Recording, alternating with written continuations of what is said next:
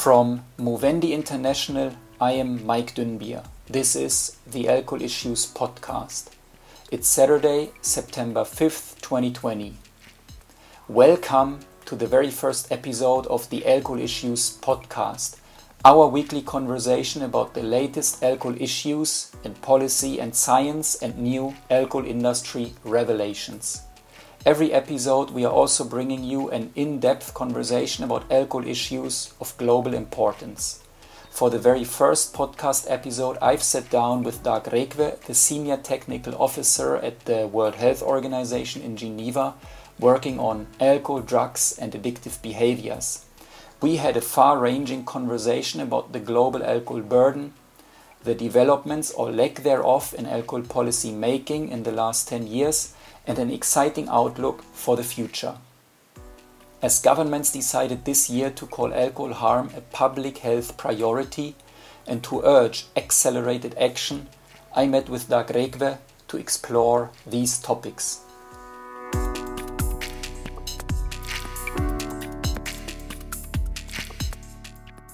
Uh, hello, everyone. We are here with uh, Dag Rekve, the Senior Technical Officer at the WHO headquarters in Geneva, and working in the unit on uh, alcohol, drugs, and addictive behaviors. Dag, thank you so much for taking time and talking with me today. Thank you very much. It's a great pleasure to be here with you, Mike, and with uh. Thank you. And uh, of course, um, our topic today is um, the global burden of alcohol and um, uh, solutions and uh, uh, things that we that you see can be done have not been done. So we have uh, uh, lots of questions prepared, but I wanted to start by asking you. What does it mean that you work in the unit on alcohol, drugs, and addictive behaviors, and that you are the senior tech technical officer. Could you give us uh, some insights, please? Yeah, thank you very much, Mike. Uh, uh, as you know, the World Health Organization is the body in the UN system which is responsible for directing and coordinating health. Uh, and we work with 194 member states um, across six regions of the world uh, and from more than 100 50 offices around the world. Uh, so I think it's important to keep in mind what WHO is. And uh, we work towards a world in which all people can attain the highest possible standard of health and well-being. So that's the way, uh, that's our ultimate goal. And uh, the way we are doing it is through some core functions. We provide leadership on matters critical to health, and we shape the research agenda. Uh, we are setting norms and standards and promote, not the least to promote and monitor their implementation. And we also uh, develop and articulate ethical and evidence-based policy options, in, and we provide technical support. And finally, we monitor the health situation and report on the health situation around the world. Uh, so I think that is the perspective uh, when you ask me what I I do. Uh, and we have this slogan that we promote health, we keep the world safe, and we serve the vulnerable. Uh, and I think it's also important to, some of you probably know the long history of uh, WHO, and clearly in the last years there's been a clear shift in the organization uh, towards more focus on so-called non-communicable diseases and conditions, uh, heart diseases, diabetes, uh, cancer, uh, but also injuries and violence. Um, and and also a much more focus on the social and commercial determinants of health. And finally, we also are uh, shifting the organization to have much more impact directly at country level. Uh, and it's interesting because uh, and uh, the um, uh, it is a dual track because on the one side we have more focus on non-communicable diseases, but on the other hand, when we want to have more impact at country level, and we've had uh, big health emergencies like H1N1, uh, uh, Ebola, and not to least to mention COVID-19, it is a kind also more focus on communicable diseases. Uh, but at the same time, it's a clearly a much more focused approach now to look at both non communicable diseases and communicable diseases and not being uh, focusing uh, on only one of them, but working in tandem uh, towards reducing the health burden. And I am then a senior technical officer in the unit on alcohol, drugs, and addictive behaviors. That means that our unit are working both on issues related to alcohol, uh, but also to psychoactive drugs, uh, especially on the treatment side, uh, because we have UNODC who is working much more on the control side. Uh, and then uh, a new uh, issue that has emerged in the last years is addictive behaviors like gambling and gaming which is now, uh, and especially gaming, is considerably concerned around the world uh, with an increasing use of gaming, online gaming, and and we try also to work with those issues, both from a prevention side and from a a, a treatment side. And and and and my main work as a senior technical officer is first and foremost to implement the global strategy to reduce the harmful use of alcohol by uh, by uh, providing support to countries by um, developing and uh, together with colleagues evidence-based measures and promote them but also to develop uh, uh, we have a publication every three four years which we call the global status report on alcohol and health which really outlines the alcohol consumption the health consequences and the policy responses in the world. So that is mainly uh, what i'm working on this is a quite impressive list um, of things that uh, you are doing and that you in WHO are uh, working with. I wanted to ask um, jokingly, what are you doing uh, in the afternoon? And I think these issues, Dag, that you are uh, mentioning here, the psychoactive drugs, uh, the addictive behaviors, uh, that is also part of your work. Um, that would be interesting to discuss in, in another podcast as well, because we are dealing with those issues too. But um, I think you have already touched upon the things that we want to focus on uh, today the leadership of WHO and the norm setting work of WHO when it comes to um, addressing the global alcohol burden.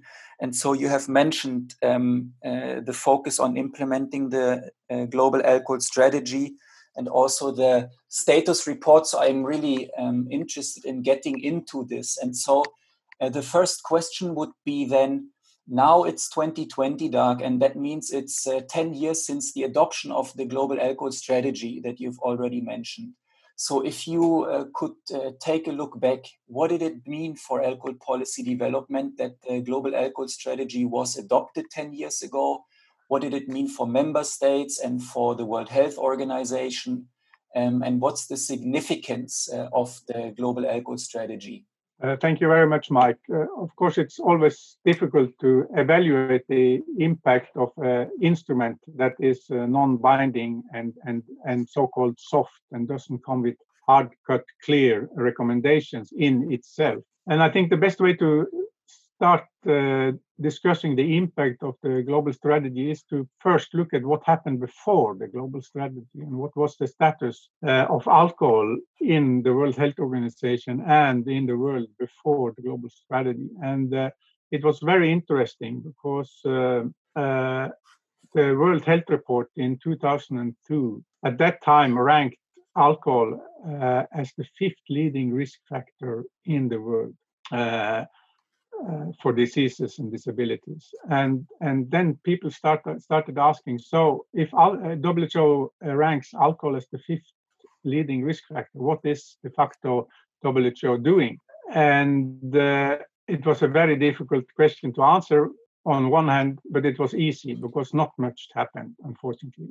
It was only in the European region which had had concerted action since 1985, because in 1985 was the last time that alcohol was uh, on the agenda of the governing bodies of WHO. So since 1985, alcohol had never directly been discussed in the governing bodies, that is, among our member states in the leading health agency in the world. So uh, that means that uh, uh, nothing had happened in almost 20 years uh, concerted so then some countries picked up and said we need to start doing something. And they started building up a momentum and got alcohol on the governing bodies in 2005 uh, it, but it was a big battle. The the person the chairman of the so-called executive board in who at that time in the worst moment said that alcohol is really a tricky liquid because it was so difficult to unite the world representatives in one direction on alcohol because you had everything from total ban countries uh, to countries who were huge uh, producers themselves. Uh, and uh, so this was a huge, huge spread in opinions. And you had also the historical uh, fact of alcohol that it's not only about health, it's very much linked uh, um, to religion, it's it's linked to to other issues that are not directly health related and so there and so there are many many difficulties around alcohol. But the world were able to unite on a resolution uh, but still very little happened. And in fact from the period of 2005 to 2010 when the alcohol strategy was endorsed it was a big effort to try to unite the world in one direction. So i think the global strategy in itself the fact that we, you, were, you were able to unite the world, all the 193 at that time member states, that this is the direction we should go as a world uh, to reduce alcohol-related harm. That was the biggest impact. So, in fact, the biggest impact happened by endorsing the global strategy. And we shouldn't forget that that it was acknowledged that alcohol was a huge uh, problem uh, for for health and well-being in the world, it was a huge problem, not only for the drinker, but for other people than the drinker. And something much more concerted needed to happen. So, uh, so that is my first evaluation of the study. That itself was a huge success that it was able to unite. Then, what happened after the global strategy? I think on the on the global level, uh, if we, we keep that we had the so-called NCD track, and alcohol became fully integrated in, in the work to reduce non-communicable diseases and alcohol also became uh, integrated in one of the health targets in the Sustainable Development Goals, together with uh, uh, psychoactive drugs. So, so clearly, at the global level, there had been a much higher awareness uh, since pre-global strategy period uh, on alcohol. So, so no doubt that it has had an impact at the global environment, the global health uh, governance. Uh, alcohol is now present in all discussions. It's difficult to avoid alcohol when we are discussing crucial health issues in the world. So, so that has clearly, and whether it's the global strategy itself or all the mobilization, we don't know, but at least now it's difficult to avoid alcohol. Before the alcohol strategy came, it was easy or, or much more easy to avoid discussing alcohol when you discussed issues where alcohol was clearly part of. So I think that is the hugest success, the biggest success of the global strategy then is the question so what has it mattered on the ground? What has it mattered for people's lives? Have it made any change? And i think there it's much more difficult to estimate uh, the the effect of the strategy itself. And i think it's still a continuous work. Uh, and it is happening things uh, globally. I think the covid has of course changed the environment completely but but we see that many countries are struggling are wanting to do something but there are hindrances, there are bottlenecks, there are uh, uh, uh, to implement the most effective strategies. So, so I think uh, it's a mixed picture when it comes to measuring the success of the global strategy. But, but if you look at the period before the strategy, I think it has been a fairly a big success. And I think it's an important point that you are making that um, the strategy united the countries. Um, I think it's quite remarkable to hear that since 1985, um, alcohol with the burden it causes globally has not been on the agenda of the uh, governing bodies of the World Health Organization. So I can I can clearly see that this is a big achievement. Then, as uh, you said, it's a tricky fluid, it's a tricky substance, and I just wanted to highlight that you said that the global alcohol strategy um, was instrumental in ensuring that alcohol is now also included in the Sustainable Development Goals and before that in the NCD's Global Action Plan. And so you have mentioned already this uh, the burden of alcohol, um, alcohol's harm to others, alcohol's health harm uh, that many regions and many countries are struggling with. So I wanted to ask you, Dag, um, based on what you look at the global status report that you're working with, um, what is it that you see in terms of uh, harm? What is the alcohol burden? Well, uh, it's it's a complex burden, and and I think we have to start with the basics. And some people don't like to hear this, but alcohol is a toxic substance. It's a psychoactive substance, and it's a substance with dependence producing propensities. Uh, and these three elements, in fact, makes alcohol stand out um, uh, from many of the other psychoactive substances because alcohol scores high on the toxicity, on the psychoactive component, and on the dependence producing component of it. So, uh, so that's why alcohol is, an extremely important issue to look at as a psychoactive substance. uh, and not o- only look at the toxicity or the intoxication or the dependence, but look at all three together and see how they how they together produce the, the huge burden from alcohol, and not only for the body itself, for cancers, for cardiovascular diseases, uh, for the liver and digestive uh, system, uh, but also, in fact, uh, more and more, which uh, research has shown the link between alcohol and communicable diseases like especially TB, but also HIV/AIDS. So, though it's a little bit more complex. Uh, uh, and finally, not to mention all the social consequences of alcohol consumption, both to the drinker and especially to the people around the drinker. So this ma- makes alcohol a very, very uh, important factor, risk factor to look at from a broad perspective, not from a single perspective. And that is easy, easy to forget in all the discussions around alcohol. And and and also the fact that it seems to be that people can drink alcohol uh, in fairly small doses with not any specific impact at that individual session or in a life course if you keep it to a very low level.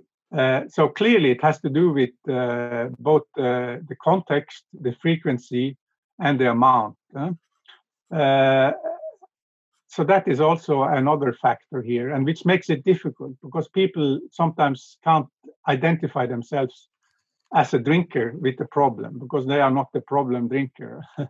Though we have the historical uh, saying that a person with alcohol problems is a person who drinks more than his doctor and the relativity of having problems and alcohol problems.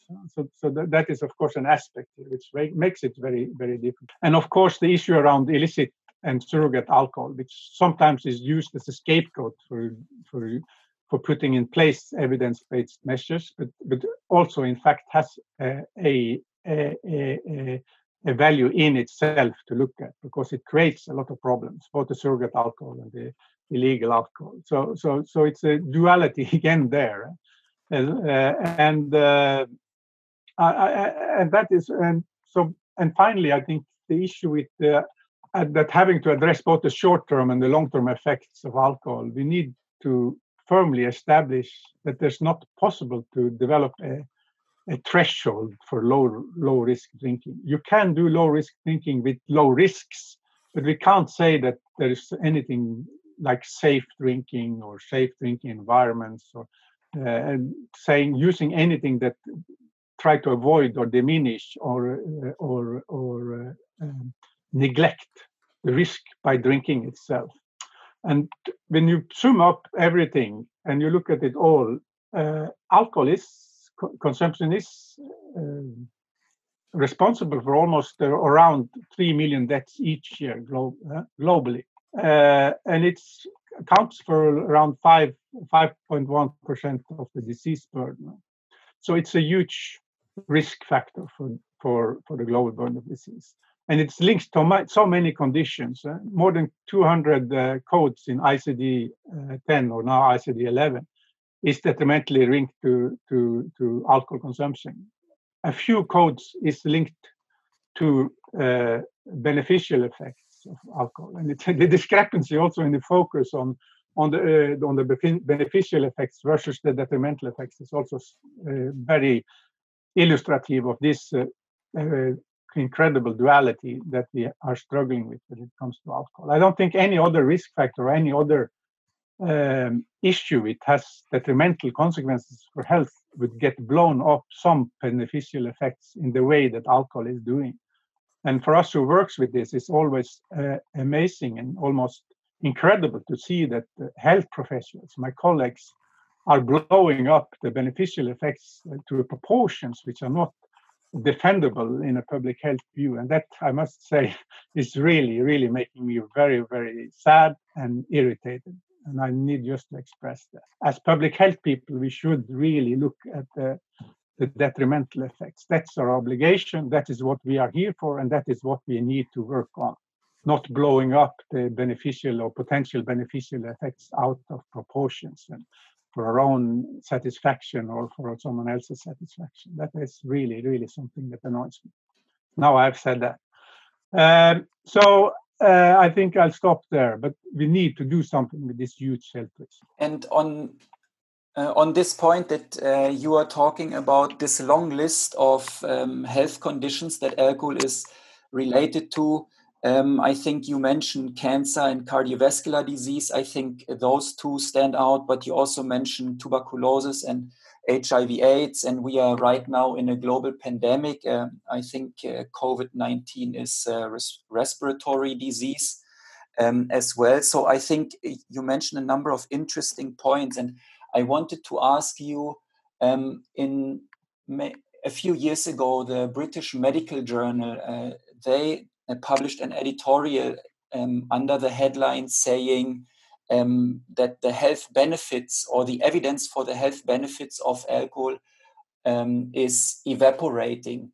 Uh, so a few years later, you mentioned now this uh, that there are myths about alcohol's uh, uh positive effects for the heart, and uh, that this is crowding out the awareness that alcohol causes cancer. Could you just update us, please, where are we in terms of uh, the the key facts that people should know about um, um, in terms of alcohol harm, and that people should know uh, to put into context uh, the myths about uh, alcohol's health benefits. Well, I think again back to the fact that uh, we have to start with uh, with the core, and the core is that alcohol is toxic. It is psychoactive, and it is has dependence producing propensities. And then, of course, there are huge differences between different individuals. So the so called risk curve uh, may differ hugely, not only from person to person, but also from gender and age and, and, and all these things. So, so that is the starting point. And then evidence is accumulating uh, on more and more on the detrimental effects, and especially, of course, the cancer risks. As something which is now firmly established by the uh, IARC, the International Agency for Cancer Research, um, and several cancer types are directly uh, uh, um, alcohol is directly causal for several cancer types and all the other uh, diseases uh, on the body that we know about, it's firmly established. When it comes to the health benefits, I think uh, this is a battle that uh, we neither can win nor we can lose. I think it's a wrong perspective in itself. It's an interesting perspective, so I think it deserves its research. Uh, but then we have everything about the knowledge translation. And knowledge translation is a kind of key word. So, what do we do with the knowledge that we have about something. And I think it's not about what we know about uh, the beneficial effects, because I think that that will continue. There will become new research which will then highlight the beneficial effects, and perhaps even for more diseases, they will try to find, and they will find that uh, there's plausible links, there are potential links, and there are stronger evidence about links, etc., etc. So this is a battle that will continue. So we cannot stop it. We can't stop knowledge uh, research, knowledge search, and search for what are uh, effects of things. So I think we should more shift our focus to the knowledge translation. So what is happening with the knowledge we have about the potential health benefits? And I think there, that is where we have to put in the emphasis, and we have to focus on on the context. We have to focus on the entirety of alcohol as a risk factor, not uh, not uh, reduce it to single diseases or single uh, consequences, but keep in mind the overall impact and especially on uh, the equity element of these issues. And uh, so, so, so that is why I think uh, we need to shift the focus and not try to win the battle whether there are health benefits or not. I think we need to put it in context and we need to translate the knowledge into the action that is needed more. Um, so that I think is the future for us. In the beginning, you mentioned that um, in WHO you work with 194 member states in six regions um, across the world. And uh, to this point that you're making now, that it's so important to address the entirety of alcohol as a health risk factor and an obstacle to development, I just wanted to ask you do you have some key facts or some some key issues that you highlight when you are uh, working with these countries um, that, that you think stand out well or explain the, the problem in in a very clear way well if i knew that i would probably uh, it would have been an easy battle but it, there is no simple simple there's not a panagra there's no there's no simple solutions. It's very difficult. It's there's so many, I think, barriers uh, towards action, uh, which makes even compelling evidence uh, being uh, refuted uh, if there are uh, vicarious arguments behind or conflicting interests that don't want to implement the evidence-based measures. so that's why we have a difficult uh, issue to to explain it to to governments to to explain uh, that this is something that we need to do uh, because we are only one factor in when a government is deciding and and i think uh, we need to more work on how can we together build a case uh, which makes it impossible for governments and for many governments it is impossible not to work with alcohol but for many more governments, it's very easy to avoid alcohol, to still uh, push it under the carpet.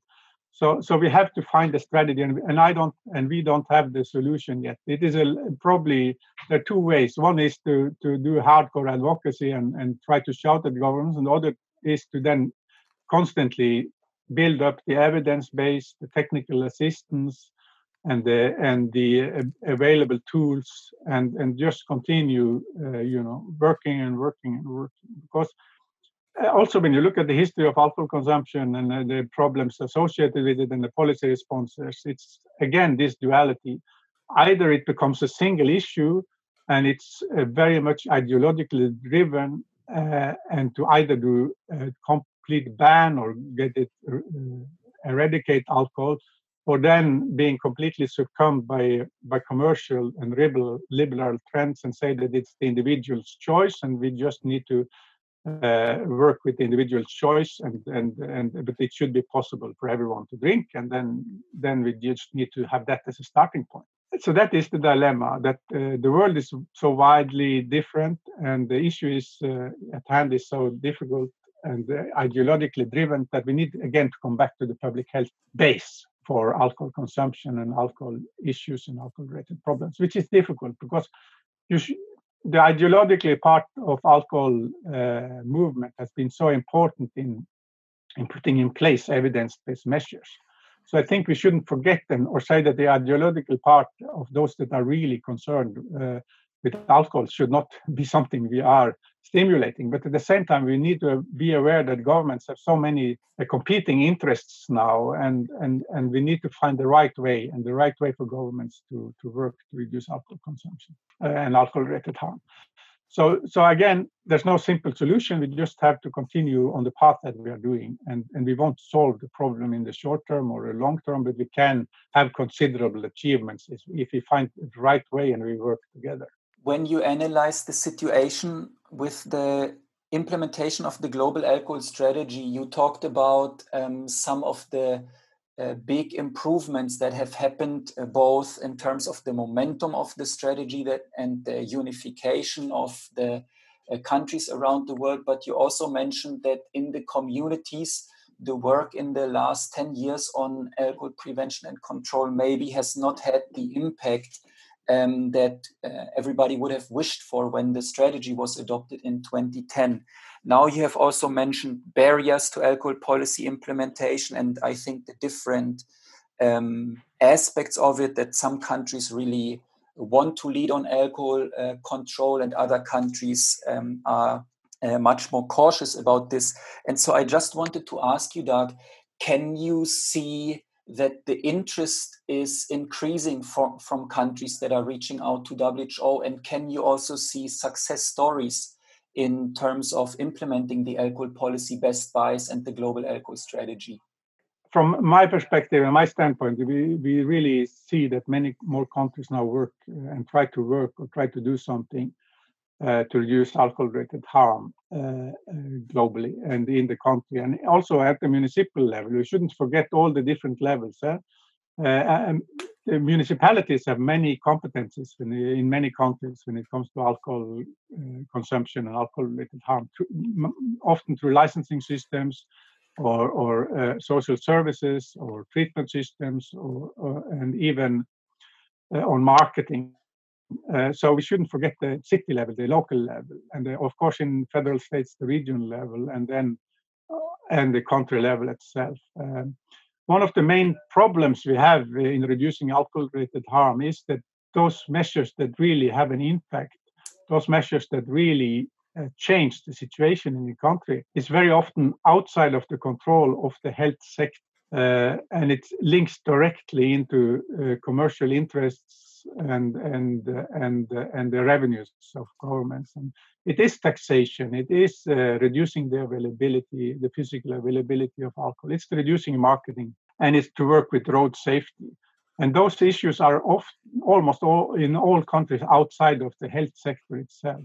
And in, addition, we have good evidence for so-called screening and brief intervention. That is to discover problem drinking at an early stage and coming in and do some short uh, short interventions to try to change the, the, the drinking at, uh, for the person.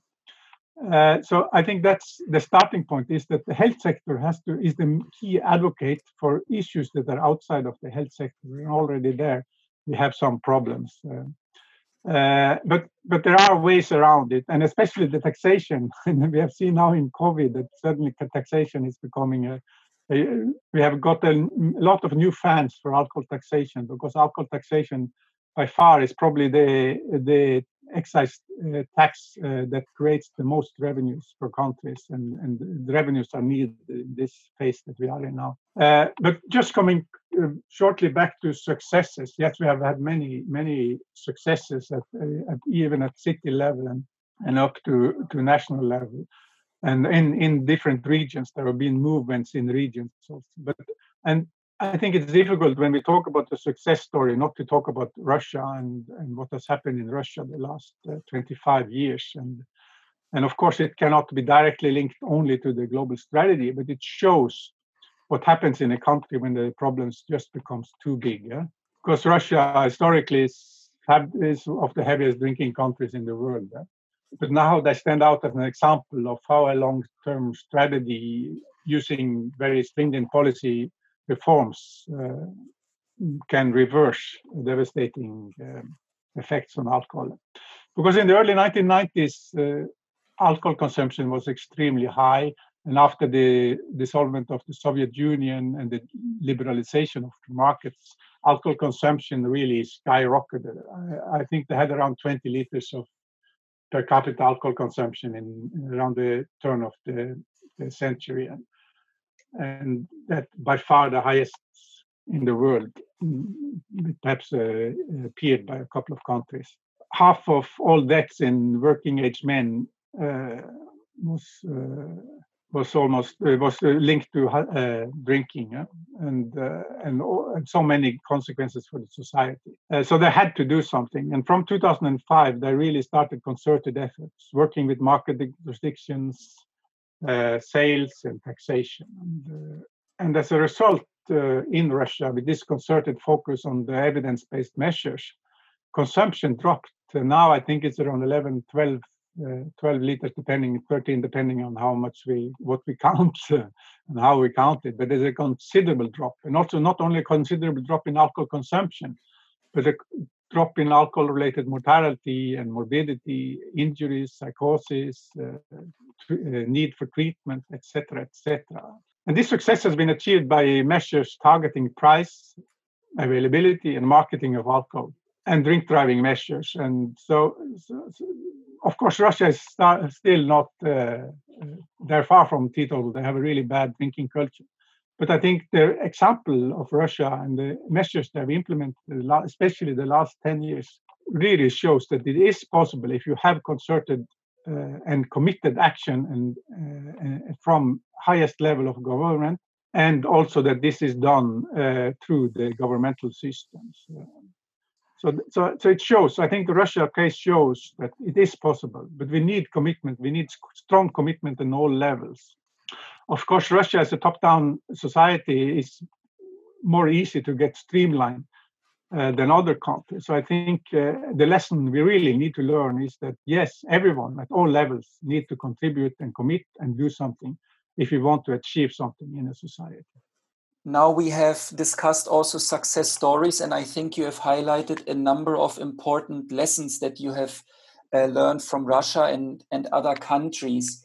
And in this context, I wanted to ask uh, one more It's 2020 uh, question. So, of course, it's 2020 now, and we are already five years into the uh, Agenda 2030 and the Sustainable Development Goals. We see some countries that improve um, on their development, like you mentioned, Russia. And you mentioned earlier that alcohol is, is included in the um, Agenda 2030. So I wanted to ask what do we know about the connection between alcohol and development, alcohol and the SDGs more broadly? And uh, is WHO, together with countries, doing anything in particular to address SDGs that are affected by alcohol and to promote development through the alcohol policy solutions? Yeah, uh, thank you for the question. Of course, the SDGs and the SDG agenda is a huge agenda. It inflects in all levels of society, horizontally and, and, and vertically, vertically, we want to use those expressions. And I think the same goes for alcohol. Uh, in fact, alcohol, uh, when you look horizontally and vertically, uh, if you look vertically on the health goal, it inflicts on all the basically almost all the uh, health targets uh, in a way or another, some more than others, uh, especially NCDs and injuries, but also communicable diseases and maternal health. And there's so many areas where alcohol affects the target. But also horizontally to all the 17 goals, alcohol is in one way or another, to lesser or bigger degree, involved in all the 17 and some of them we can say well we need to really work hard to make it an important part of the goal and others it's evident and over evident and i think especially when it comes to uh, inequities. Uh, i think that is uh, it's a missing link for the world. Many many are now focusing on inequities and many are afraid of inequities because after covid-19 inequities have really even skyrocketed even more. But inequities is, is, is a key issue when it comes to alcohol because again because people who are fairly wealthy healthy in a good context can drink alcohol without any clear obvious immediate or long-term negative consequences and many cannot do that and that is driven by inequities so so i think this issue and that is an old argument in alcohol an alcohol-related harm. That is the solidarity, the solid solidarity. So, so I think uh, uh, in the Sustainable Development Goals, I think especially uh, because it's so easy to say that you are not part of the problem when you are a drinker. Nobody wants to be part of the problem. So many drinkers don't perceive themselves as part of the problem, even though they are so. I think to be lifting up the issue that alcohol affects inequities and affects people's uh, possibilities to grow and mature and rise up in society, uh, not only at only individuals but also cultures. I think that is one of the main aspects with the Sustainable Development Goals and highlight the, the real link between alcohol in, in and inequity. Uh, uh, I think also uh, one that we haven't really focused too much on in in a, in a way is the goal 17, and I think we need to find the goal 17 and work with goal 17 in the right way to find the right, right frame. And that is about partnerships to achieve the goal. Because, yes, everyone has uh, not only a right, but an obligation to persist, participate to reduce alcohol related harm in the world. And that's why partnerships are so, so important. But at the same time, Goal 17 has created a platform uh, for commercial interests to be part of the solution only and to avoid being seen as part of the problem. And I think we need really to work with Goal 17 to find the right way for how, uh, uh, especially commercial invested interests, can com- commit and contribute, but at the same time not escaping the, the, the light, not escaping that they are also part of the problem, and not escaping the fact that the most cost effective intervention will hurt their businesses. So, so I think goal 17 is a key issue for, for success, when it comes to alcohol and for uh, the sustainable development goals in that regard.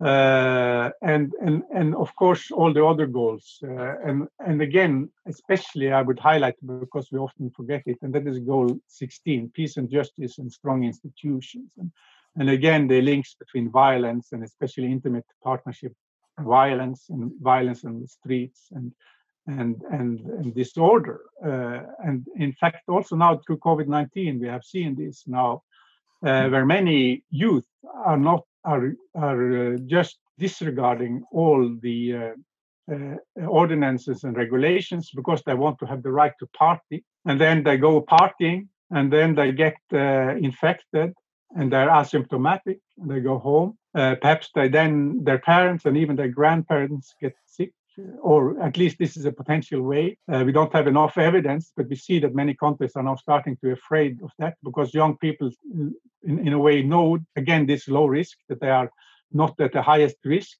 so they don't care and they don't bother, so they don't. And but then what they do have consequences for others, and I think that is the point uh, that nobody drinks in isolation you are not by yourself in your drinking, but your drinking has consequences or might have consequences for others. You don't need to become abstinent, but you need to think about that alcohol is a social problem also, and the solutions is at the social level. Yeah, and I think um, with these points that you highlight now, um, I have one final question to uh, hopefully put this all together because there are so many uh, really interesting uh, dimensions and aspects that you have highlighted. So I think it's very good to discuss the different aspects of alcohol harm that go beyond uh, the health dimension. As you have mentioned, um, the, the different SDGs, inequities, um, violence, uh, the role of the alcohol industry in fueling alcohol harm and uh, not really needing to take responsibility for uh, that um, as currently. And you have also talked um, a number of times during our conversation about the current global pandemic, the coronavirus crisis. So I wanted to ask you, going back also to this point that you made, that there are these uh, solidarity dimensions, uh, social justice issues about alcohol. From your perspective and considering that we are now living um, in times of COVID 19, um, we have done so for almost half a year. What are the issues that uh, WHO is most concerned about uh, when it comes to the pandemic and alcohol harm and, and alcohol policy? Well, it's a very difficult question because alcohol has not been in the forefront uh, in the issues around the, how to uh, contain the the, the the, the the virus, and uh, there's a reason for that because we have not good enough evidence on the local lockdowns and and the bans that has been introduced in many countries. We have a lot of indicative evidence, but we are really we have we could not come with good evidence-based recommendations to countries and especially to municipalities in a situation where, where on the one hand, alcohol clearly uh, was part of integrated part of the economy, and banning alcohol would hurt the economy. On the other hand, we knew also that they clearly there were increased risks by continuing having alcohol present, especially in a partying culture environment. Uh, but at the same time, uh, we need uh, to develop the evidence base for the direct link between an indirect link between alcohol and COVID-19 spread. So, so that is why uh, it has been difficult. We, we have given some advice and general advice, but at the same time, the countries themselves have uh, have a wide uh, range of approaches from declaring alcohol as an essential good to introduce a complete local ban or national ban on alcohol consumption. So I think it's it's still difficult, uh, and we are still in the early stages. But clearly, uh, and this is a huge natural experiment now, which will uh, increase the evidence base considerably if we do concerted research of this huge natural ex experiment. So I think, but clearly it will change the the the, the, the context of alcohol discussions my final, final uh, comment is that our main challenge uh, will be to work on, on, on, on our cognitive dissonance uh, around alcohol. Not only uh, those that are drinkers, but also non drinkers. Uh, and and and together find out how we can deal with the cognitive dissonance so we end up on the right side and when i talk about cognitive dissonance this is that people always are you know people are not either this or that it's always a, a, a stream of values perspectives ideas inside every person and sometimes uh, there are contradictory beliefs and ideas and perspectives inside a person And very often, uh, when we come into this cognitive dissonance, we look for escape because we, we get stressed when we have this. Yes, on the one hand, we see that alcohol is harmful, but on the other side, I drink and I think that it is really nice. And especially for those that are decision makers, it's they have an obligation to solve this cognitive dissonance. And unfortunately, it has been far too easy to solve this dissonance for decision makers by uh, by then just pushing alcohol under the carpet. And I think that is what we need to to we need to increase the leverage of the need to do something so that the need becomes so big that the, we end up on the right side of the dissonance of peoples of societies and of of governments and of the united nations. And i think on this point um, there are many trends that I think go towards uh, this point that you are making, where uh, people are reflecting about uh, alcohol harm in the communities, uh, their own alcohol consumption. We can see a, a youth generation that is increasingly choosing to uh, stay alcohol free longer or to reduce their alcohol consumption a little bit. So there might changes be coming from uh, the community. And as you said, uh, WHO is getting requests from member states uh, for technical support. So hopefully uh, we can build on those trends then to address this global burden in, in the next 10 years? Yeah, I think it's unavoidable. And we are now working here in Geneva to develop a global action plan to reduce the harmful use of alcohol following the, the global strategy. Uh, and this is really the i think this is the the place now that we have to put in all our efforts to try to get a good action plan i know many are disappointed. They want to have more legally binding instruments and more concerted actions. But before, because of all the complexities issues i've mentioned we have to keep in mind that we are 194 member states we need to unite around a common approach at least for now and then we can build up other approaches later. But i think to have an action plan as a fundament for putting it all together putting together what has happened at the global level the 10 last 10 years with the ncds action plan and political declaration in the un the SDGs, our new knowledge about the link between alcohol and communicable diseases, inequities, the link with uh, COVID-19 and the issue that yes, you know, we need to continue finding the right way. And the action plan and uh, is really the place now that we need all good uh, hands on deck and work together to find a solution, get a good action plan, and start working on it. Uh, that is the main my main task uh, to help and facilitate that happening. Uh, but we here in the World Health Organization in Geneva, we cannot do it alone. We need help not the least from our regional offices, which are very autonomous here. We need help from the country level of WHO. We need help from governments uh, in the process of formulating the action plan and endorsing the action plan and implementing the action plan. We need the industry and commercial determinants to work also in the right place uh, so that they can do uh, what they can do at best to reduce and not uh, create more harm for the action plan. And but at least, not at least to mention, we need a strong and united civil society, and not only the so-called risk-oriented, uh, uh, risk factor-oriented uh, civil society organizations working with alcohol, tobacco, road safety, etc. But we need horizontally across, and especially those that are working on diseases, on cardiovascular diseases, on cancer. We need those to really uh, put all the efforts together now to get a good action plan. It's a it's a it's a written instrument. It's words, but those words can come to into action if the words are good. And now we need good words, and we need help to do that. And we wish you really uh, sincerely all the best and good luck. This is a monumental effort, and that you are up to now. And of course, there is lots to gain, as you have explained. So this is also very good that you highlighted the efforts uh, going into the future now. And with this, I wanted to uh, thank you, Dag. Thank you for uh, taking time today to talk with us. This has been really insightful and uh, really exciting, actually, to hear how you uh, talk about the issues, how you frame the issues. And I think it's a it's a great start of our uh, podcast series to just set the context for what what it is that we will talk about. And you have mentioned so many interesting points that would be uh, worthwhile to follow up in future conversations. But for today thank you very much dag thank you very much maik. It's been a real pleasure to be with you here today to talk about this very important issue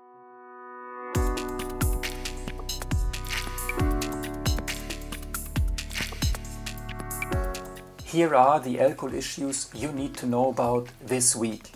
In terms of alcohol policy news, there are two connected stories that highlight both the burden of alcohol violence and the efficacy of alcohol policy solutions.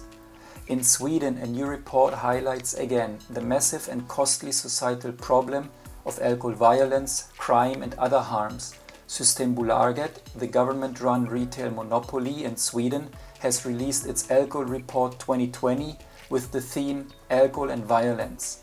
The report illustrates the societal cost of alcohol related crimes, costing Swedish society almost 1 billion in 2017. The costs include the police, trials, investigations, and prison care, where the largest proportion is about assault cases. The report also illustrates alcohol's adverse effects on people's sense of safety and freedom. For instance, 15% of adults say they had negative experiences as a result of the alcohol use of a family member or other close relative. Nearly 10% had negative experiences from a stranger's alcohol use in the past year. Alcohol harm to others also affects children. 15% of all children in Sweden, approximately 320,000, have been negatively affected by a parent's alcohol use. The total costs of alcohol's health, social, and economic harm amount to 10 billion euro every year in Sweden. But alcohol violence has also been a pervasive problem in New Zealand, for instance, affecting the nighttime economy. That is why the country reduced the national maximum trading hours, ending 24 hour alcohol sales. For the on-trade, alcohol sales hours were limited to the time between 8 am and 4 am, and the off-trade alcohol sale was limited to the time between 7 am and 11 pm. Analysis now shows that alcohol-related hospitalizations and violence declined since the improvement of the late-night alcohol sales regulations. The number of assault-related hospitalizations fell by 11 percent. The decline was largest among young people aged 15 to 19 years, with a decline of 18%, and the number of assaults recorded by the police also fell. These stories illustrate key alcohol issues. Firstly, alcohol harm is pervasive, adversely affecting health, economy, and social fabric, even affecting innocent children and limiting people's sense of safety and freedom and draining society's resources. Secondly, alcohol harm can be prevented and reduced. Alcohol policy solutions are available, and even small changes to alcohol prices and alcohol availability have positive effects, for example, in increasing public safety.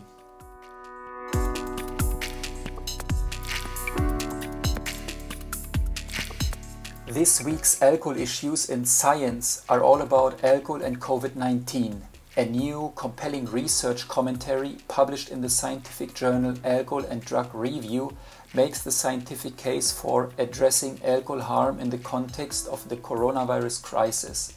The study by Stockwell, Andreasson, Cherpitel, Holder, Naimi, and others is entitled The Burden of Alcohol on Healthcare During COVID 19.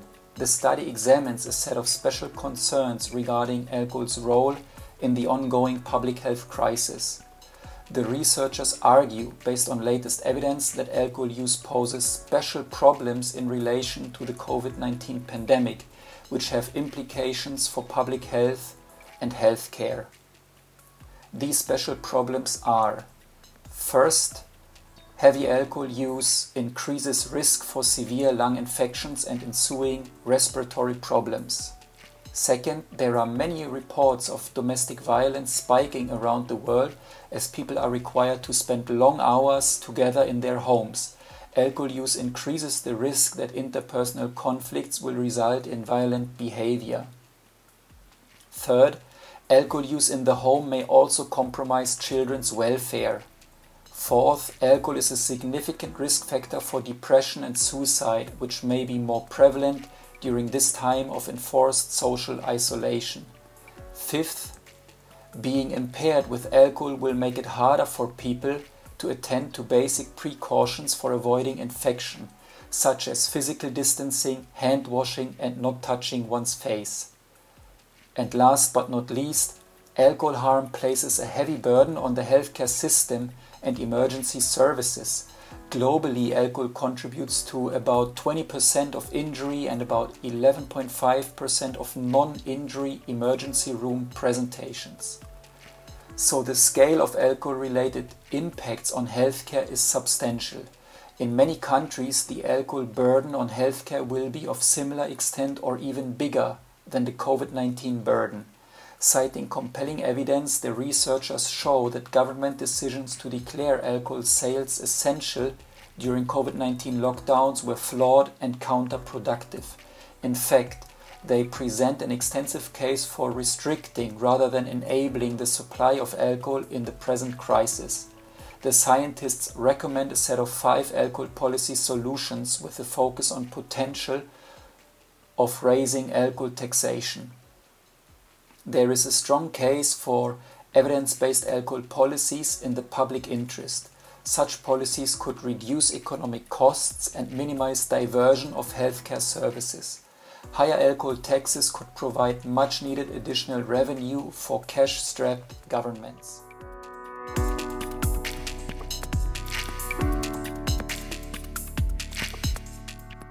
This week's alcohol issues in terms of alcohol industry revelations highlight how big alcohol is exploiting the crisis with an array of new strategies. The new set of business strategies we can reveal includes virtual events, influencer marketing, branching out, helping local bars and pubs, as well as targeting children and youth. Big Alcohol is using virtual events to promote brands and make sure people consume alcohol despite the current public health crisis. One example is AB InBev's virtual beer festival to mark International Beer Day. AB InBev used multiple social media channels including Facebook, YouTube, Instagram and Twitter to market this event and promote alcohol. The focus on social media puts children and youth in harm's way as they use these platforms most frequently. While influencer marketing took a hit in the beginning of the pandemic, Big Alcohol has found a way to use lifestyle marketing during the COVID 19 crisis to promote alcohol through influencer messaging. For instance, a tequila brand runs a weekly YouTube series titled Who is Making Marks, the online event series puts celebrities behind the bar and asks them to share, make, and consume margaritas. During the virtual party, the celebrities interact with fans as they don't want to consume the tequila alone. This format makes a mockery of the slogan to consume alcohol responsibly. Big Alcohol seeks to boost their brand's desire to connect with homebound consumers during the pandemic leveraging entertaining multiple interactive engagement opportunities like completing different challenges and encouragement to come back week after week to see a new celebrity host. Capitalizing on the accelerating online shopping trends during the pandemic, Bud Light, an AB InBev brand, launched a limited edition unisex streetwear line inspired by summer Midwestern childhoods and American culture in partnership with Daryl Brown of Midwest Kids Clothing. The fashion line was promoted with the hashtag Midwest Brewed. The strategy behind investing in merchandise marketing is not only to promote brand image and brand loyalty, but also to gain deeper insight into the consumer base, which can then be used to refine marketing and increase brand consumption in the future. Another strategy of Big Alcohol is to promote their brands under the guise of helping local businesses. For example, AB InBev collaborated with Tiger Pistol a social ad platform in the United States. The aim was to get more people to local bar and restaurant partners. This partnership is, however, not so much about helping local bars and pubs as it is about self interest in promoting AB InBev product sales in the beer giant's global network of bars and pubs. Also, this initiative is about creating personal connections with people through local activations, a clear priority of the alcohol industry during the current pandemic.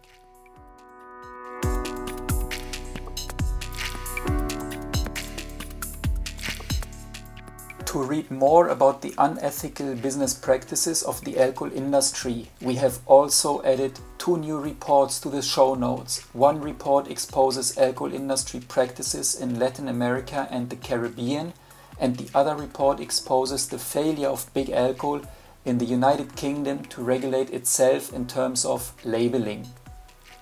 All other stories are referenced in the show notes as well so that you can easily find the latest Science Digest and follow up on all alcohol policy stories we discussed today.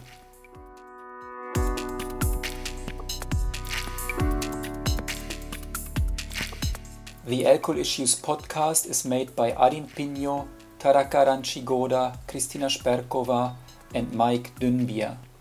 Our theme music is by LF Music. That's it for the Alcohol Issues podcast today. See you next week.